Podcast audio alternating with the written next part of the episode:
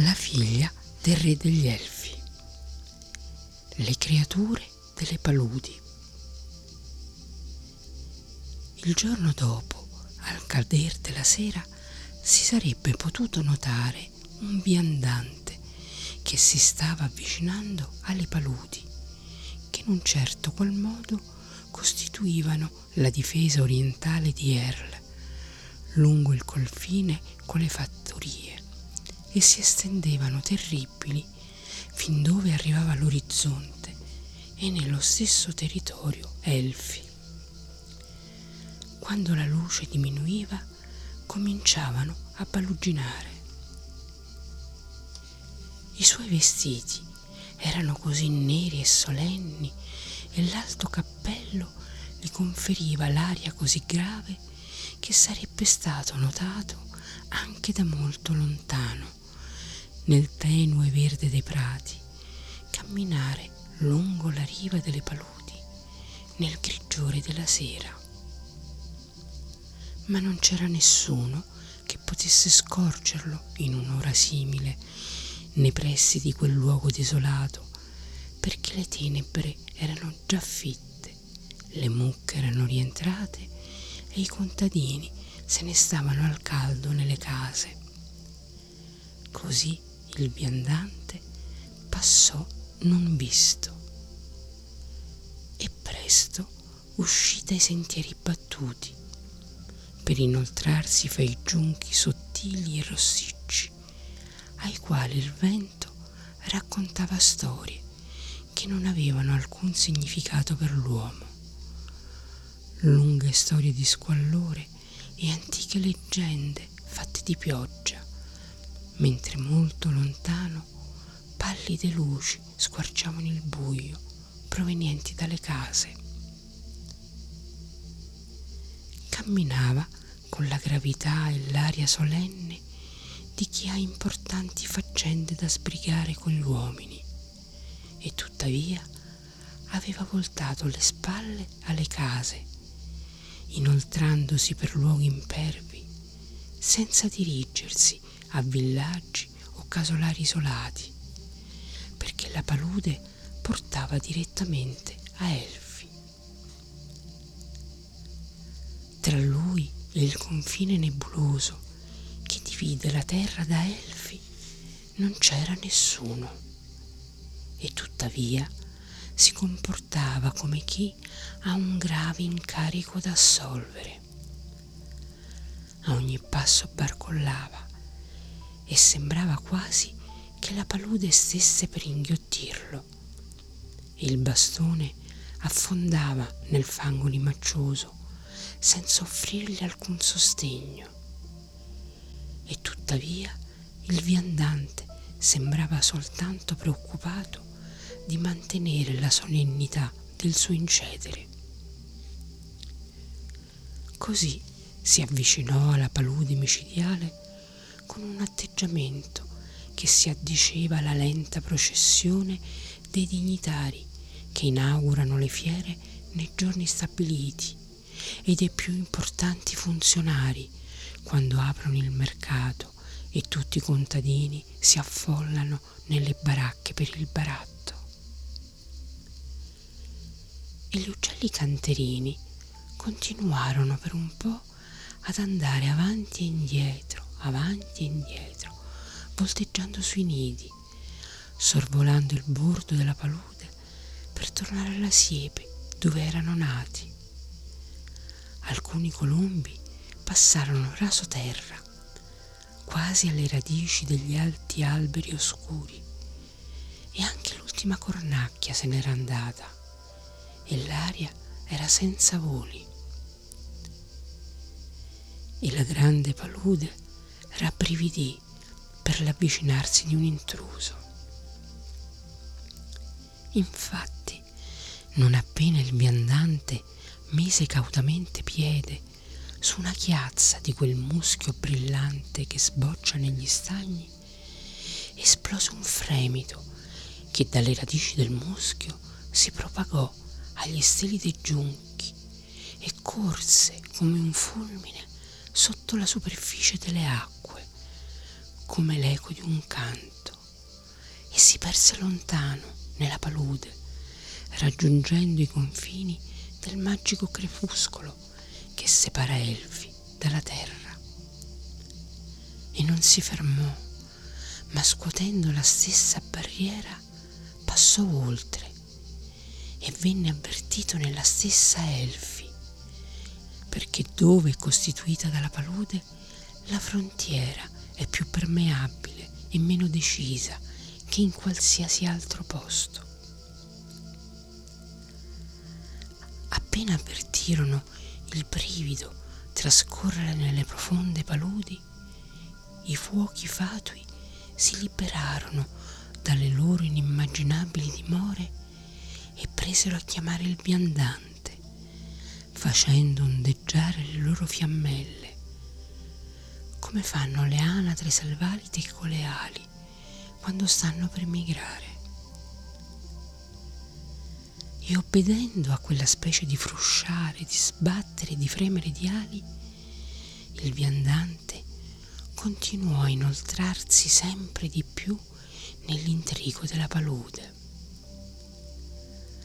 Però di tanto in tanto li perdeva di vista.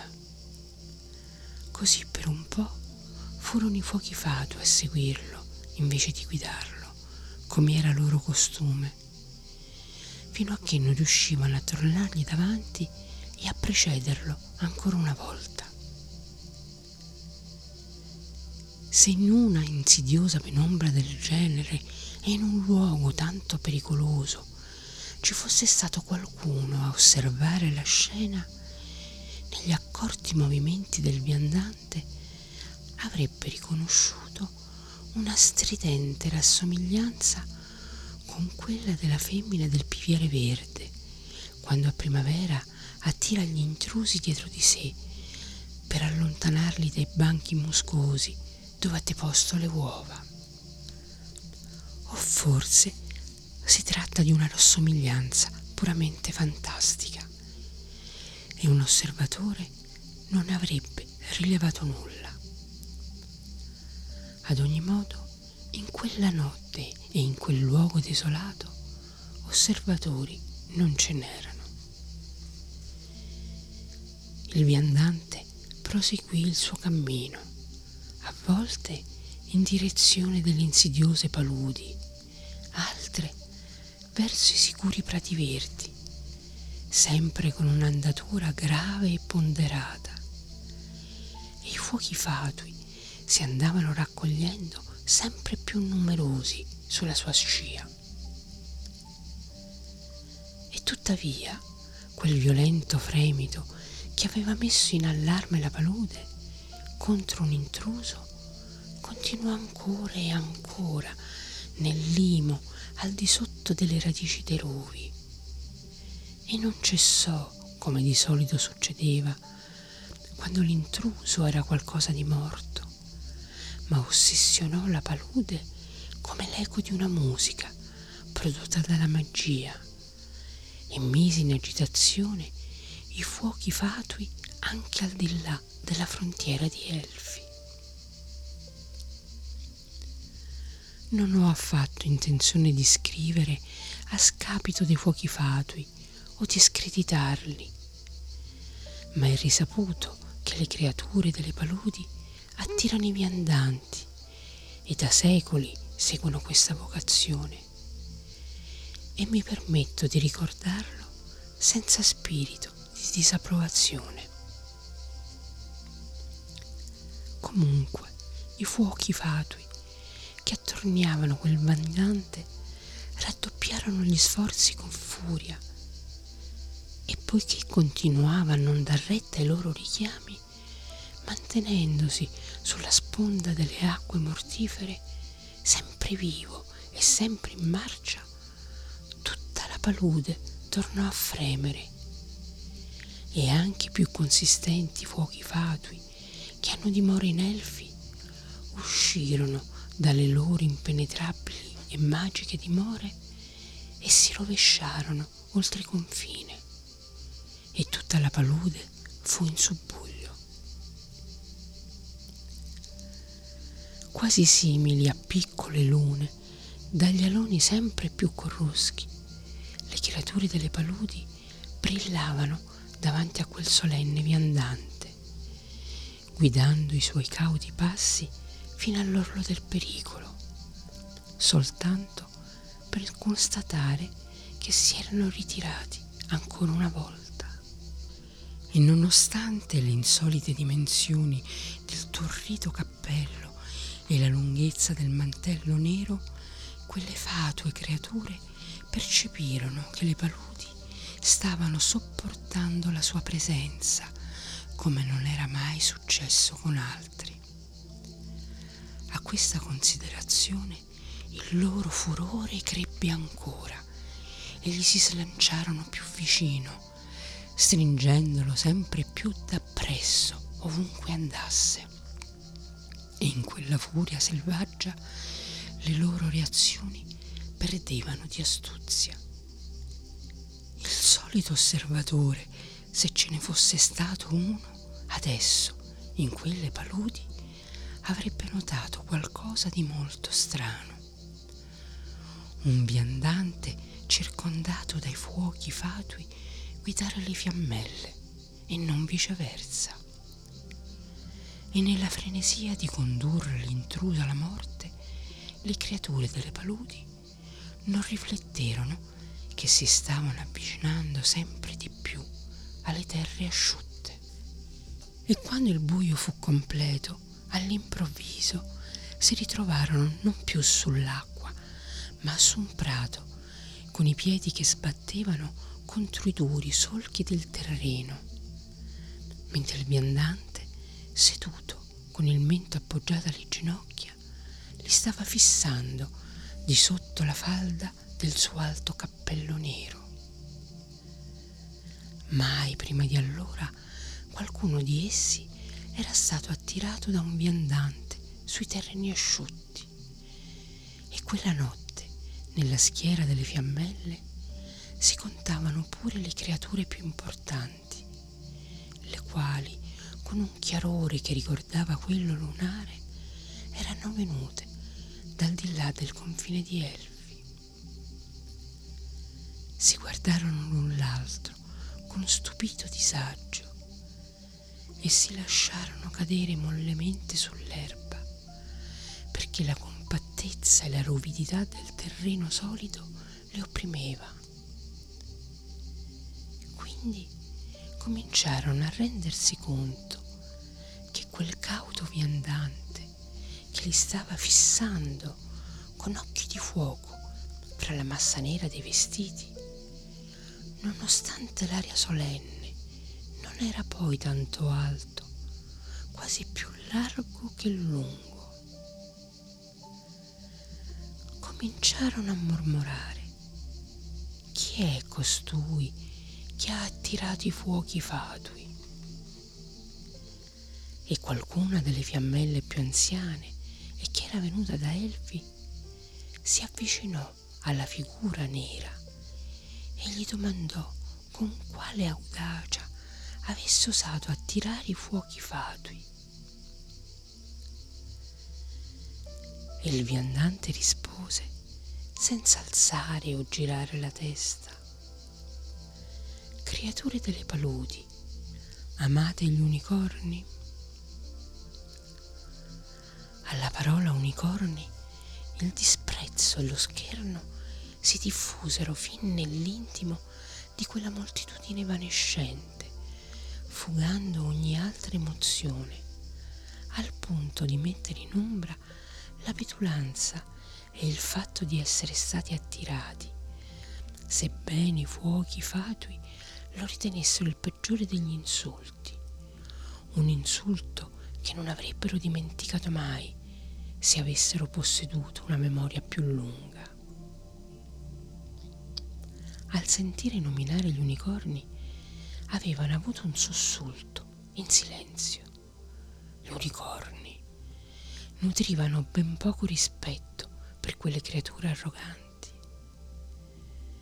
Quando venivano a bere ai loro stagni, temevano di insegnare a parlare al popolo delle paludi, si guardavano bene dal considerare con il dovuto ossequio le grandi luminosità di elfi e quelle più piccole che illuminavano le paludi terrestri. No, rispose il più anziano dei fuochi fatui, non ci piacciono i superbi unicorni.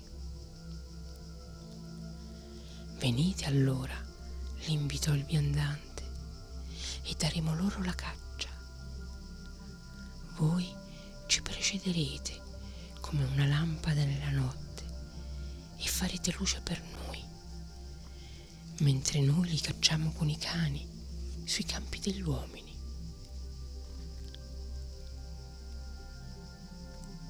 Grandissimo messere, cominciò il più anziano dei fuochi fatui. A quelle parole il viandante gettò via il cappello, lasciò cadere il mantello, restando completamente nudo. E il popolo delle paludi vide che a gabbarli era stato un folletto. Però non si adirarono granché, che da eri immemorabili la gente delle paludi si era preso gioco dei nani e viceversa, e soltanto i più saggi avrebbero potuto dire con certezza come e quante volte una delle parti fosse prevalsa sull'altra. Si consolando, pensarono alle occasioni nelle quali i nani erano stati il loro zimbello e acconsentirono di aiutare a cacciare l'unicorno con le loro luci, perché quando si trovavano sul terreno asciutto la loro volontà era debole e aderivano facilmente a qualsiasi suggerimento, seguendo i desideri di chi che sia. Era stato l'Orulu a trarli in inganno, dato che conosceva molto bene quanto amassero attirare i viandanti, e dopo essersi procurato il cappello più alto e il mantello più severo che avesse potuto rubare, li aveva pescati per trascinarli a grandi distanze. Adesso che li aveva portati sul terreno solido e aveva avuto la loro promessa di aiuto contro gli unicorni, perché quelle creature, a causa appunto degli unicorni, si erano fatte docili, insegnò loro la strada per il villaggio di Erl, precedendoli dapprima lentamente, in modo che potessero abituare i piedi alla terra crespa, e sia pure zoppicando li guidò attraverso i campi fino al borgo. Quelle creature delle paludi non avevano nulla di umano, e le oche selvatiche scesero a guardare con un enorme tumulto di ali. Anche le alzaule si precipitarono dai loro nidi e la notte fu piena di voli.